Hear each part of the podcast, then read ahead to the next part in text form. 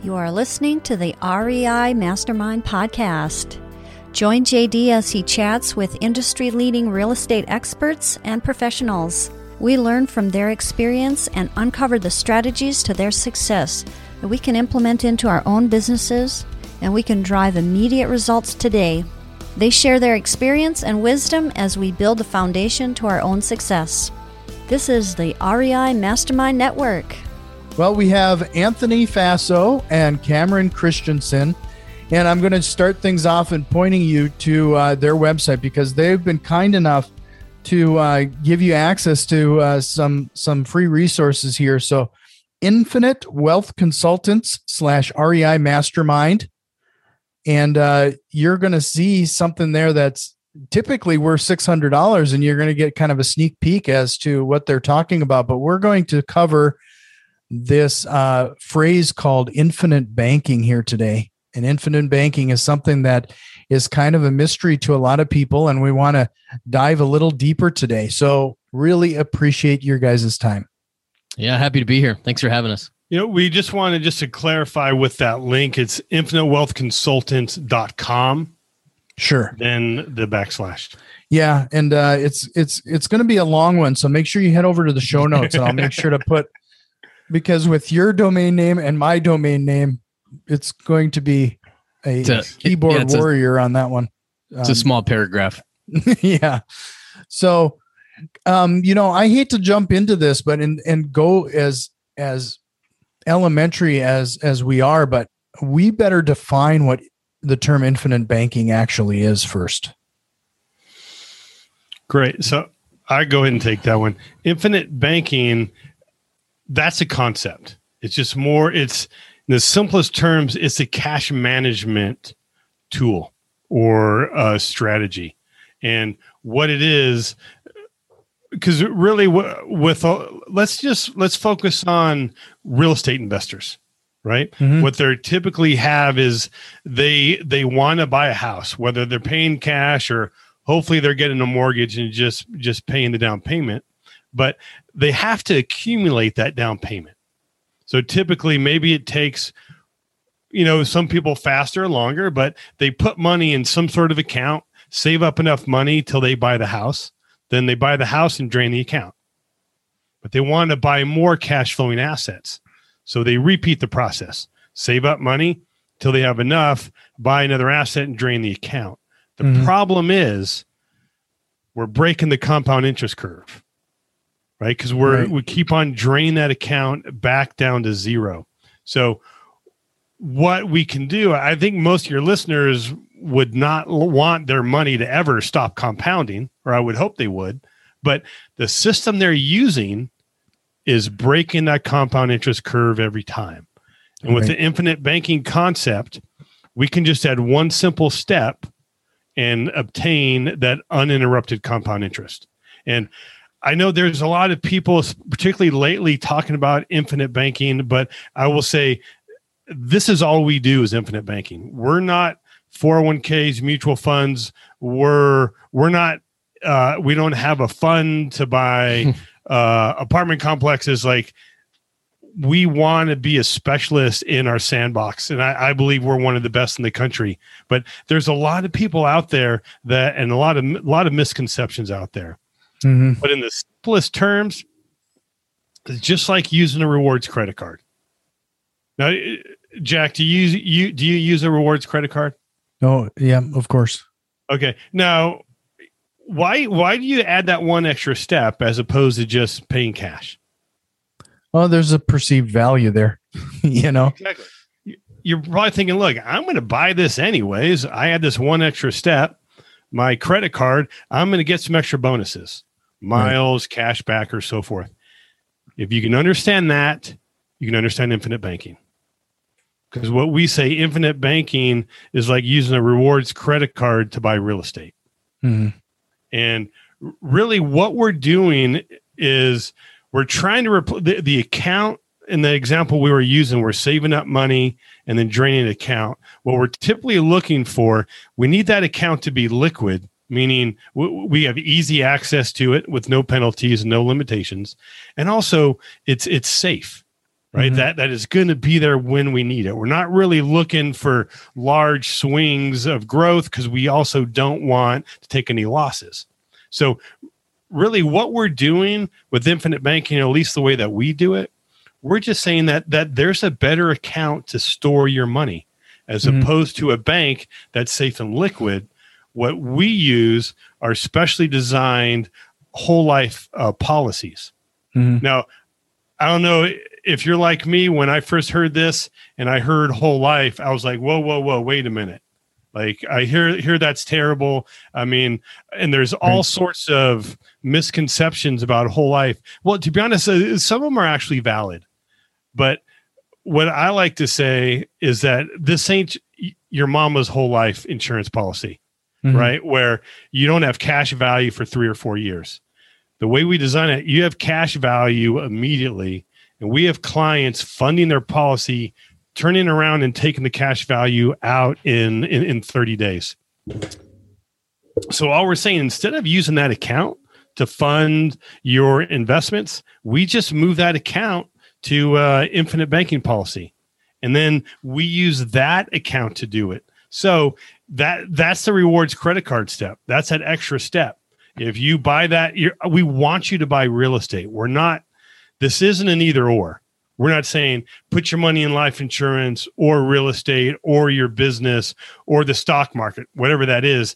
This is an and that you can put the money in the policy and real estate or and your business. And by doing this, you're going to get some extra bonuses. Instead of getting miles or cash back, you're going to get uninterrupted compound interest, which gives you more cash to do more deals.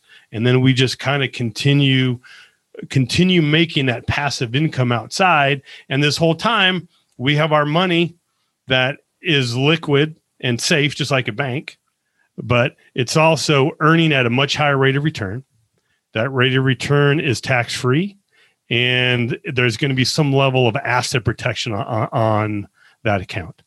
Sure. So that's probably that in a in a nutshell. You know, I you know I I've I've brought this up in previous episodes, but when it comes to uh, life insurance and and some of these other industries that you're referring to, and I'm going to put infinite banking. You know, the people that I've that have that do this type of service, I find that more times than not, this is an accidental profession. Like, mm. how did mm. you guys get into this? I, well, man, you hit that right on the head you're, you're, you're exact. Well, let, yeah, let, let, yeah. Let me jump in there. Is uh, I I absolutely agree with that. Is uh, Anthony and I have our own personal stories of of kind of how we ended up here and being partners and stuff. Um, but that was one of the things that really struck me when I first came across infinite banking. Is as you started to talk to, we started going to masterminds and talking to some of the top advisors in the country. Is I don't know of any of them that really set out to be kind of an infinite banking practitioner, what you're going to find is when you start talking to them is really we were all business owners or investors and came across this strategy and almost felt an obligation to share it with people after we realized how this thing actually works. And so very perceptive and uh, yeah, it's uh, everybody that's uh, kind of the top advisor across the country. I don't think anybody really set out to be here. No, I, I wanted to spend a little time too talking about the importance of of if this is something that people want to pursue, um, how important it is to find somebody that specializes in it. Because frankly, I've run into a lot of wholesale insurance agents that kind of it's more of a add-on or or something that they they might have a glancing concept of versus actually knowing how this works. In fact, we actually did a video on there that is the the top five questions to ask a infinite banking agent and we can we can send you a link to that uh, video but infinite banking is very different than life insurance. Mm-hmm. and i think that's for one that's why there's not a life insurance agents turn into infinite banking right? Or right. uh, it's typically just as Cameron had said, these business owners or people that are thinking differently. Because we do use life insurance, but we use it in such a different way than what life insurance agents are taught. Why we think it's important that you work with somebody who lives and breathes infinite banking. Mm-hmm. And because the, the design is very different than a typical whole life policy. And typically, we, we, we got to get creative because typically, like your mama's whole life, they say, hey, you need a million dollars of death benefit. Well, that's going to cost you X. I mean, the way we do it, we're designing it very differently. The client will say, look, I have this amount of money on the side or this amount per year. And then we try, our question isn't how much we want to get as much cash value as possible. We're actually trying to lower the death benefit. So the, the that design is very key, but it, maybe even more important than the design is how you use it.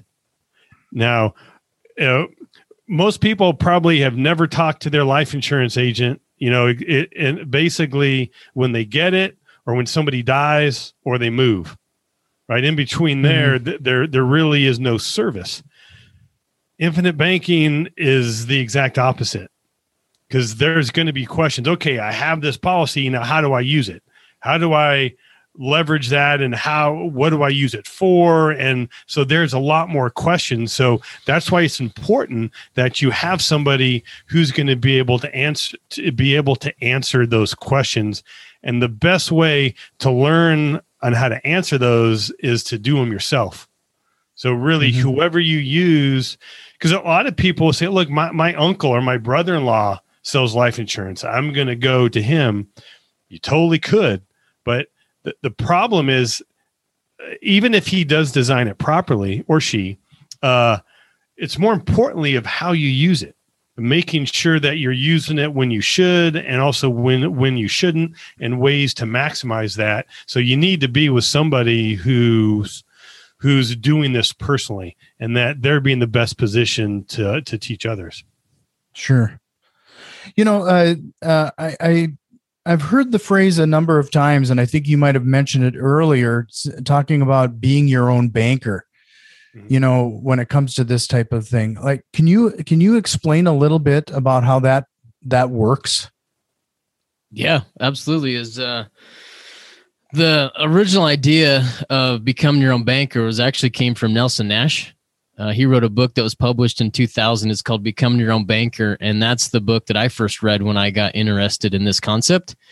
And that's the one that I send most people to. It's a great resource. If somebody's going to start researching this, it's a great place to go. And in that book, what Nelson talks about is he talks about how much interest just the average person is sending financial institutions in the form of interest every single year and he goes through and he takes the average uh, individual and he breaks down their cash flow and he says that the average person is sending 35% of their income to banks and financial institutions in the form of interest.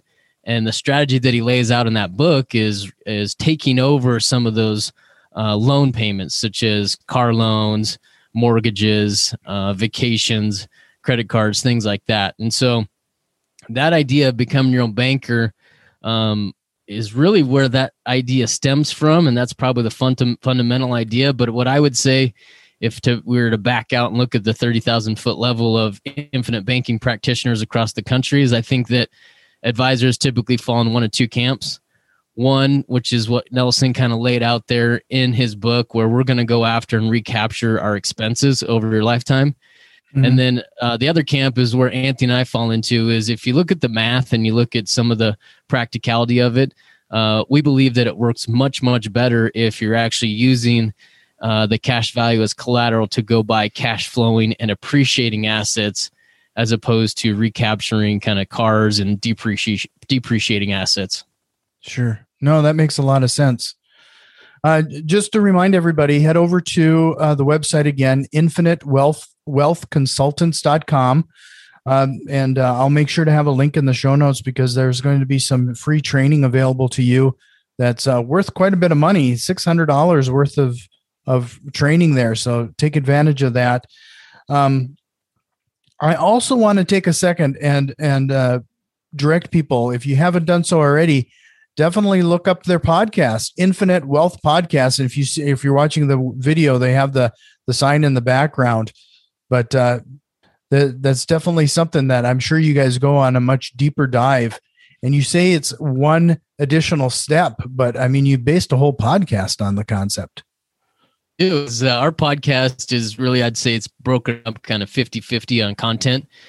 50% of the time is Anthony and I are talking about the infinite banking concept and kind of diving deep into some of the strategies and um, uh, practical applications of it. And then the other time is uh, we feel like there's a bigger emphasis on what do we actually do with the money once we have it. And so sure. the other half of our podcast is us identifying, you know, cash flowing opportunities for our listeners, right? Stuff that uh, we don't think people would typically uh, hear about. We talk about the BRRRR strategy. We talk about single family rentals right in the Midwest. We talk about uh, a whole bunch of stuff. And so if somebody's looking uh, really kind of uh, to create that cash flow until uh, instead of waiting until somebody's 60 years old, absolutely tune in to the podcast. We got a bunch of really good content for you. Yeah, no, that's awesome. So, you know, one of the things that I I would probably assume is is people's thinking now is how does this compare with a self-directed IRA? Mm-hmm. Because that's a lot a lot of uh, investors will look into that as an option as well. Okay. And are there similar restrictions? Mm-hmm. Good question. You tee that up for me, okay? um, I don't know how you know about my background, but I'm a self-proclaimed recovering CPA, and so I had my own tax firm. And I real quickly to share my story. In 2008, myself along with my clients got punched in the gut. Right, our 401k became a 201k.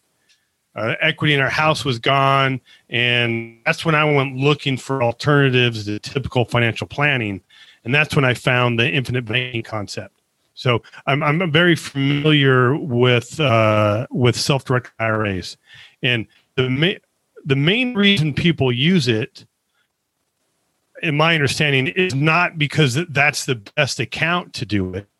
It's because that's where the money is. Mm-hmm.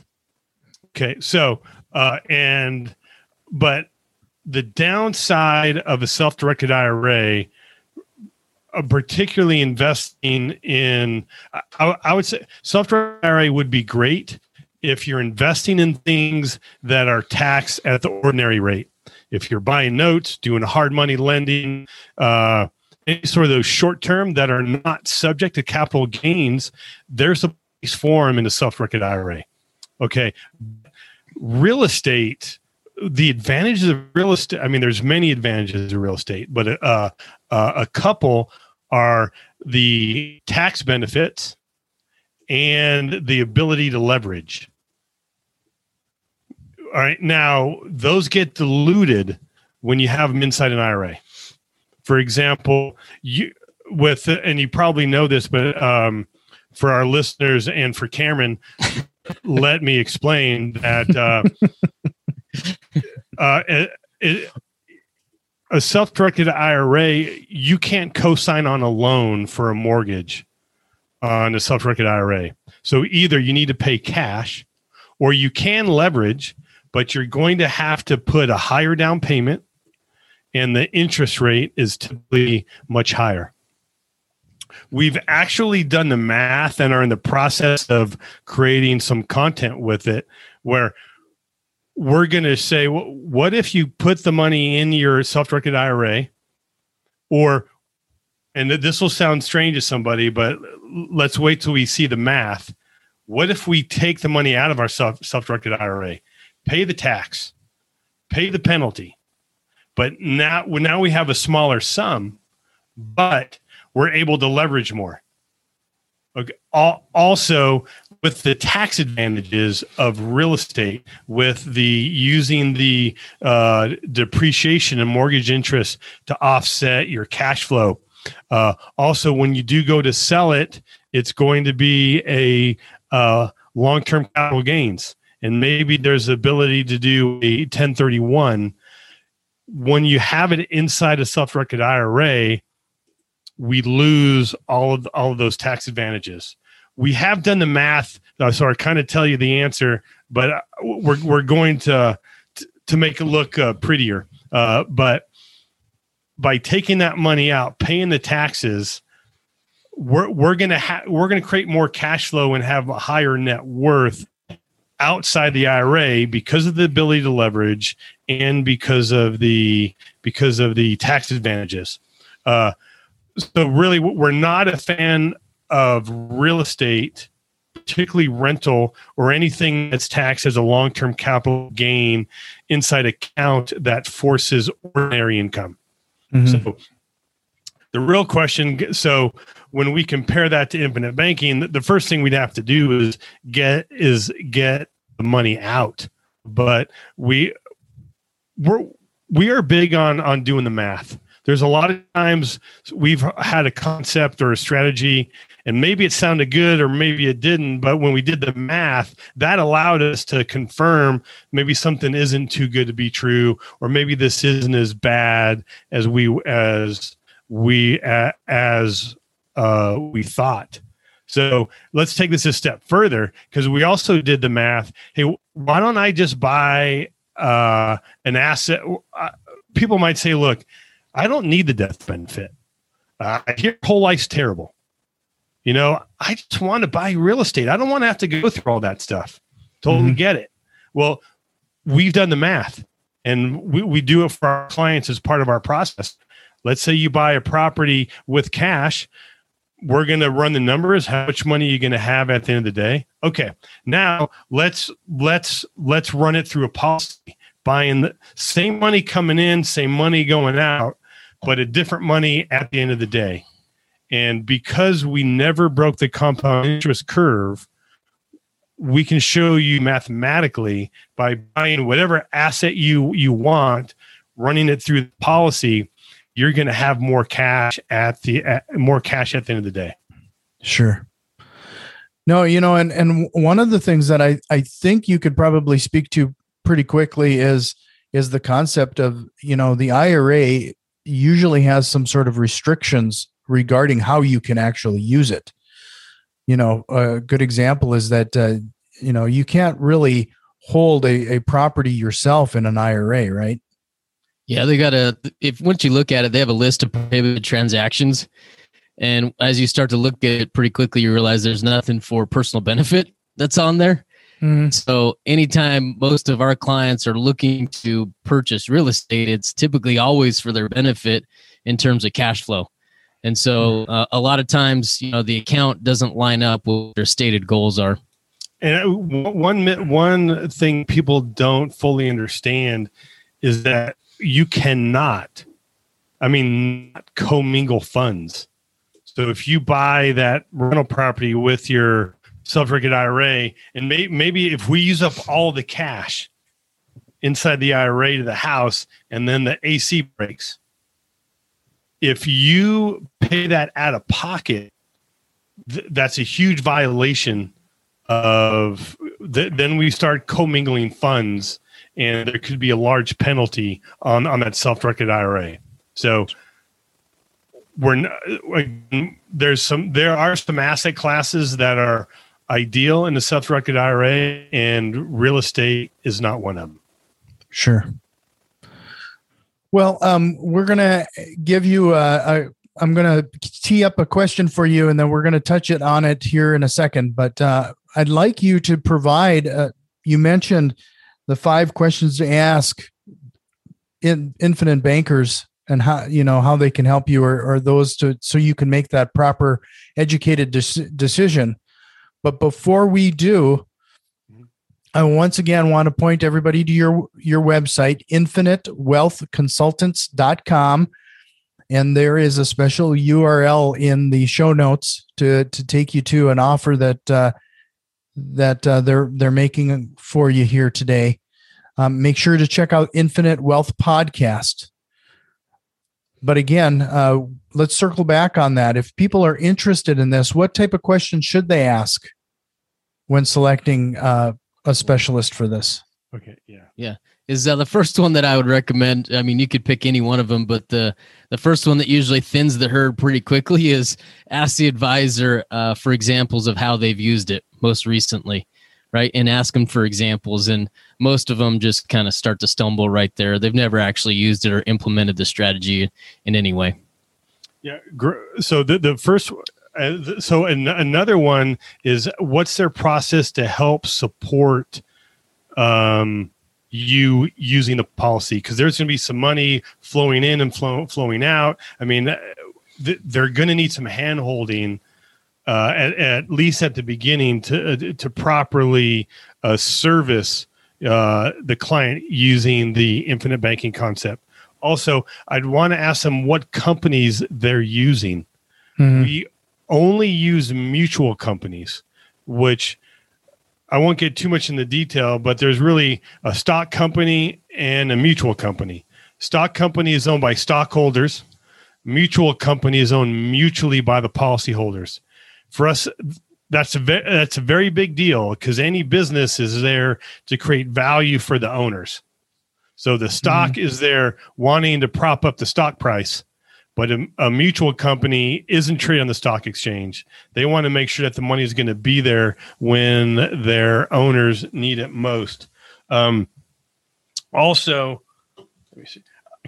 I, here's a question that I, I wish more people would ask: Is let me talk to a couple of your clients.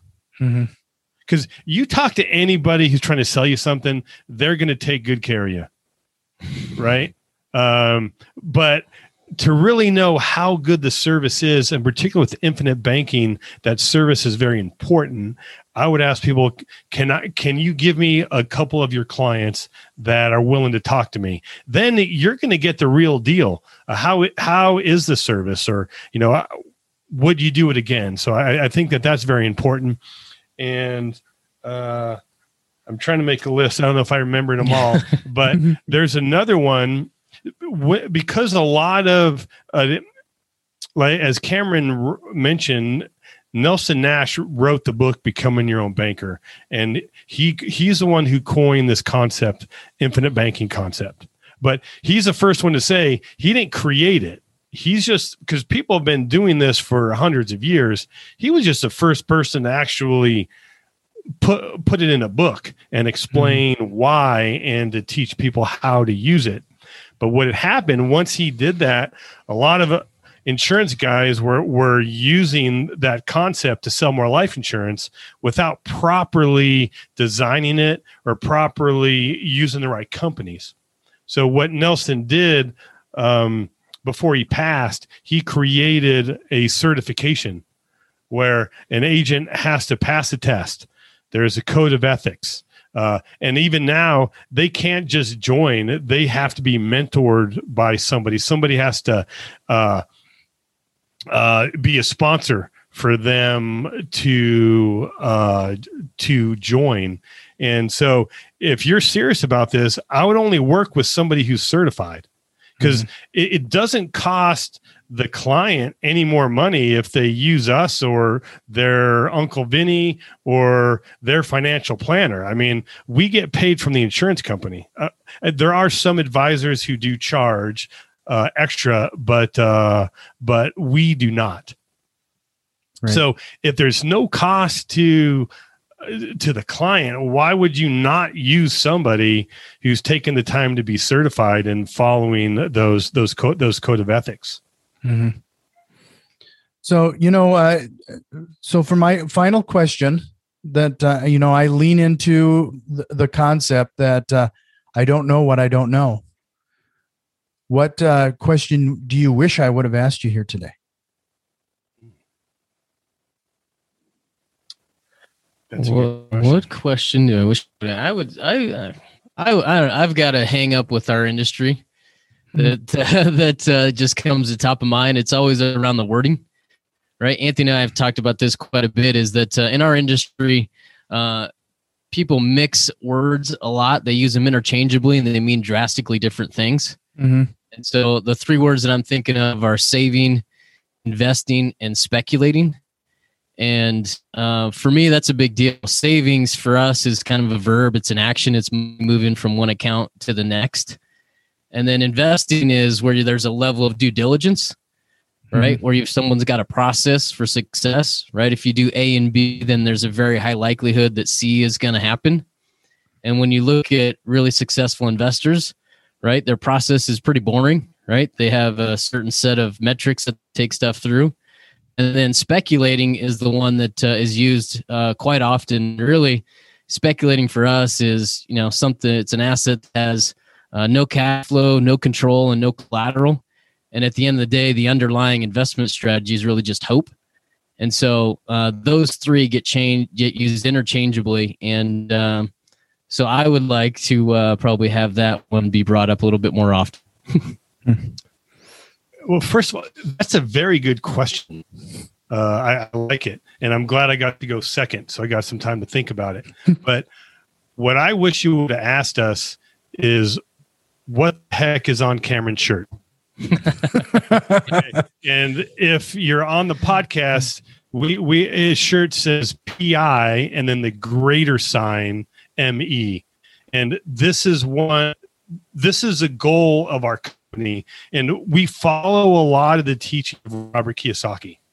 Sure. And we're we're trying to teach our clients to be financially independent. Not just dollars, but more importantly, cents as as as in knowledge. So one of the one of the the sayings we have is that our goal is not to build a crazy net worth and not touch it till, till we're in our 60s. We want to follow financial freedom, just like what Robert Kiyosaki taught.